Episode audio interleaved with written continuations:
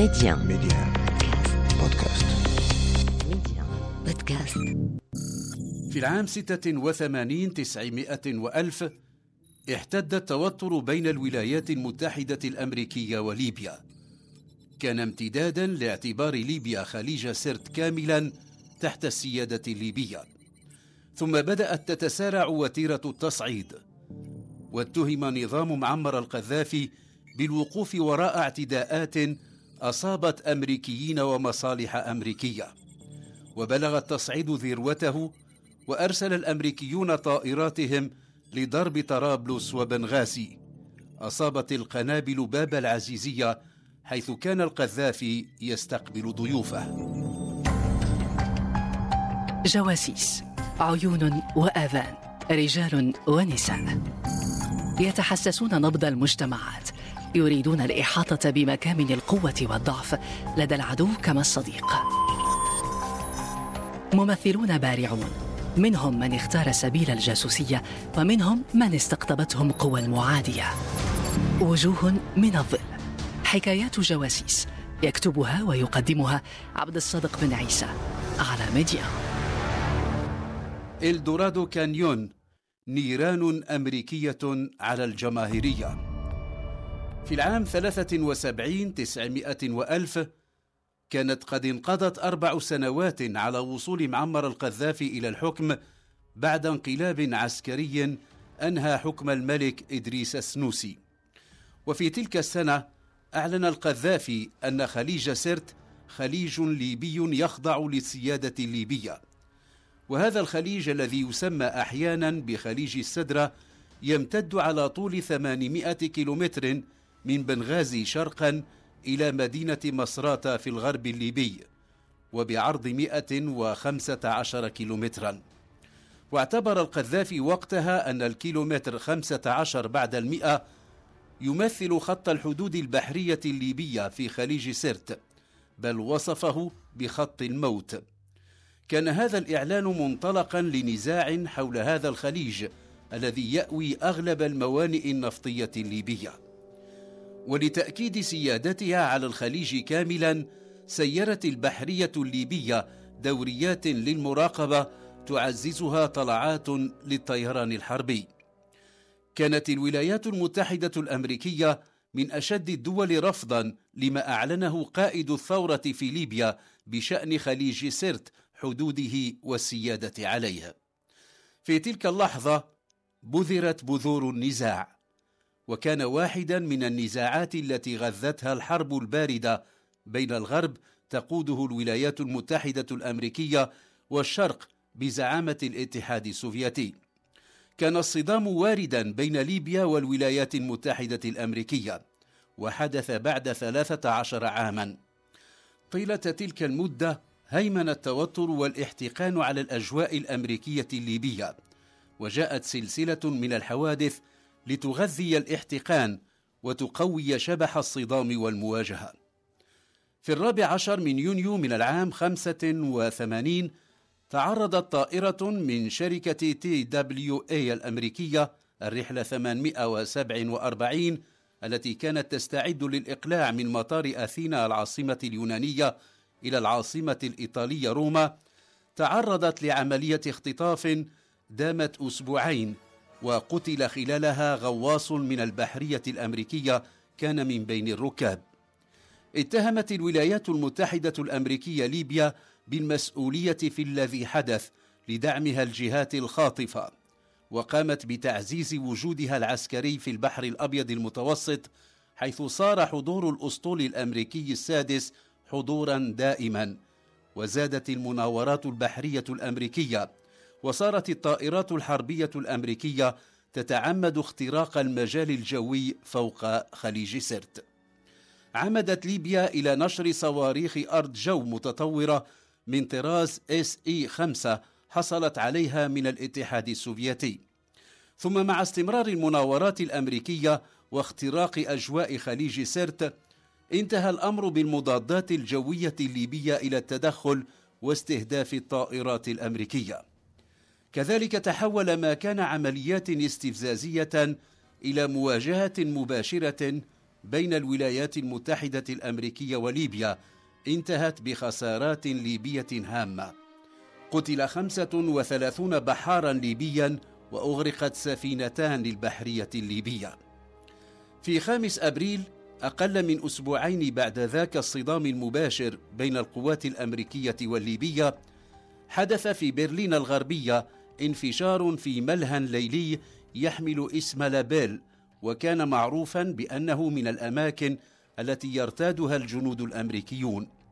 كان انفجارا عنيفا خلف مقتل جنديين أمريكيين وامرأة تركية وبلغ عدد الجرحى 22 أشار الأمريكيون بأصبع الاتهام إلى ليبيا وقالوا إن مخابراتهم تمكنت من الحصول على نسخة برقية بعث بها عملاء ليبيون يوجدون في ألمانيا الشرقية وشاركوا في تفجير ديسكو لابيل.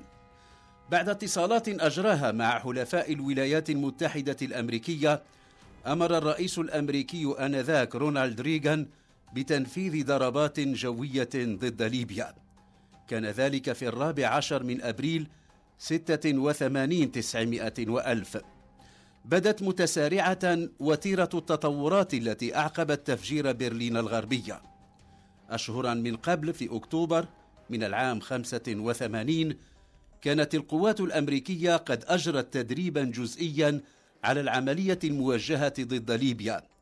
كان تدريبا على تنفيذ عملية تنطلق من الأراضي الأمريكية وتضرب أهدافا بعيدة عنها بآلاف الكيلومترات. وصف التدريب بالناجح. واجهت الولايات المتحدة الأمريكية لتنفيذ الضربة المقررة رفض دول حليفة لها منها فرنسا وإسبانيا وإيطاليا السماح للطائرات الأمريكية المقاتلة بعبور أجوائها أو استعمال القواعد القارية في مجمل أوروبا. اضطر ذلك الأمريكيين إلى نقل جزء من قواتهم الجوية المنتشرة في أوروبا إلى البرتغال. كان ذلك يعني زيادة المسافة التي تفصل عن الأهداف المرسومة بما لا يقل عن ألفي كيلومتر.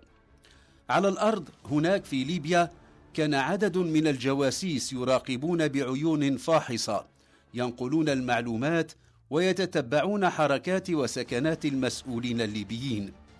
من بين أولئك الجواسيس جاسوس إسباني اسمه خيمي روتشا رودريغيز الذي ولد في مدينة العرائش المغربية في الثامن والعشرين من يناير من العام 42 تسعمائة وألف. كان جنديا في البحرية الإسبانية قبل أن يلتحق في العام 79 بالمركز المعلوماتي الأعلى للدفاع المعروف اختصارا بسيسيد وهو جهاز المخابرات الإسبانية. كان هذا الجاسوس الإسباني يقدم كمتخصص في المنطقة المغاربية. في مذكراته التي قال إنه حررها في الأصل لتحمل إجابات عن تساؤلات أفراد أسرته حول ماضيه في تلك المذكرات التي سماها إلدورادو كانيون يعترف بأنه تجسس على الزعيم الليبي الراحل معمر القذافي لحساب الأمريكيين. وكان انتقال خيمي روتشا رودريغيز إلى ليبيا في إطار تعاون بين المخابرات الإسبانية والمخابرات المركزية الأمريكية.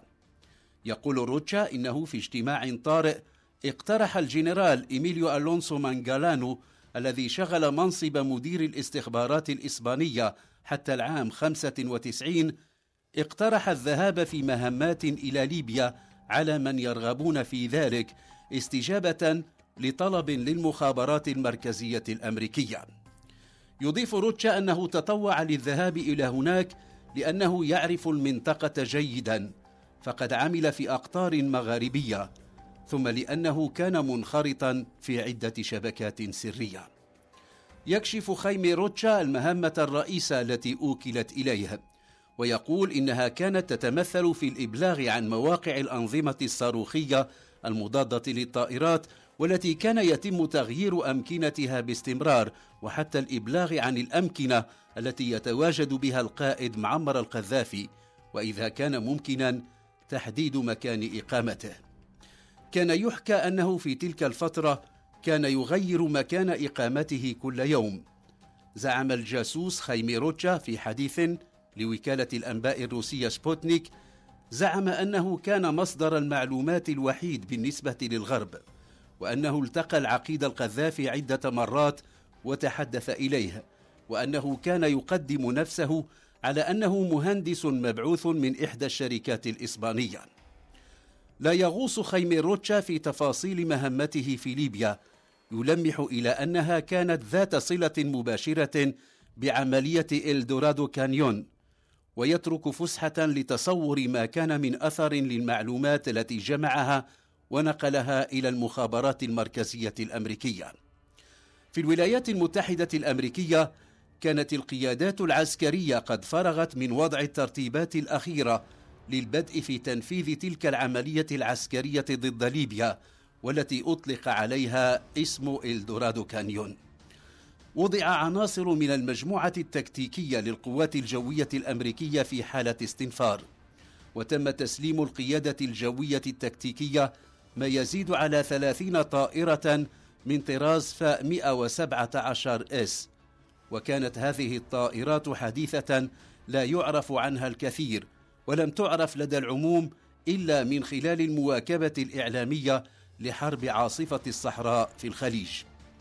في الخامس عشر من أبريل ستة وثمانين تسعمائة وألف غداة إصدار الرئيس رونالد ريغان الأمر بتنفيذ الضربات الجوية ضد ليبيا أقلعت 66 طائرة حربية أمريكية بعضها انطلق من قواعد عسكرية بريطانية وتوجهت إلى ليبيا. قصدت أسراب منها بنغازي في الشرق وأخرى أخذت وجهة العاصمة طرابلس. استهدفت الطائرة الأمريكية منزل العقيد معمر القذافي وتجمعات سكنية في كل من طرابلس وبنغازي ونالت نيران الطيران الأمريكي مقر إقامة العقيد القذافي ولكنه لم يصب بينما أصيب اثنان من أبنائه هما خميس الذي كان وقتها يبلغ من العمر ثلاثة أعوام وسيف العرب الذي يكبره بعام واحد. وكانت إصاباتهما خطيرة وقتلت هنا ابنة القذافي بالتبني وكانت رضيعة في عامها الأول. قتل أيضا خمسة وأربعون جنديا ليبيا وخمسة عشر مدنيا. في واشنطن كان المتحدث باسم البيت الأبيض لاري سبيكس يقول للصحفيين إن الغارات الجوية الأمريكية على ليبيا استهدفت مواقع عسكرية.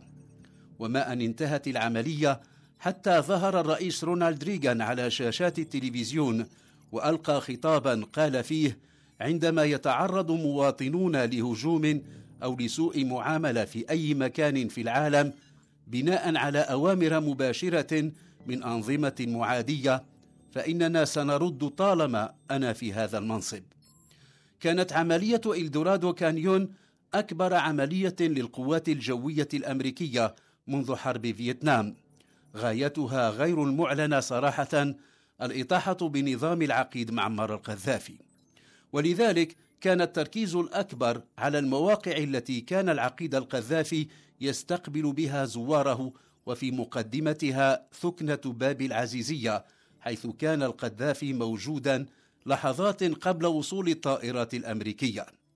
تقول بعض الأخبار إن رئيس وزراء مالطا آنذاك كارمينو ميفسود بونتشي ورئيس الوزراء الإيطالي بيتينو كراكسي أبلغا العقيد القذافي بأن طائرات أمريكية تتجه إلى ليبيا لتنفيذ ضربات وأن القذافي وأفراد عائلته أخلوا على عجل ثكنة باب العزيزية. بعد ذلك قصفت الثكنة ثلاث عشرة طائرة أمريكية. في تتبعنا لعملية إلدورادو كانيون لم نعثر على أثر لما قامت به أو قد تكون قامت به المخابرات الليبية للتصدي للخطر الذي كان قادما ولم يكن هناك من ريب في قدومه. رهان القوة كان محتدا في خليج سرت. بعد دخول الثوار إلى باب العزيزية في شهر غشت من العام 11 وألفين لم يجدوا شيئا من أرشيف الثمانينيات ولم يجدوه في مقار المخابرات والإدارات المختلفة. والراجح أنه تم التخلص من الوثائق المتعلقة بتلك الحقبة ومن بينها مبدئيا الوثائق التي ارتبطت بالضربات الجوية الأمريكية. قد يكون تم التخلص من تلك الوثائق قبل انهيار النظام. ولم يكن يوما ما سرا أن مخابرات نظام معمر القذافي كانت تتخذ من ملاحقة معارضي النظام أولى أولوياتها. وجوه من الظل. حكايات جواسيس يكتبها ويقدمها عبد الصادق بن عيسى على ميديا.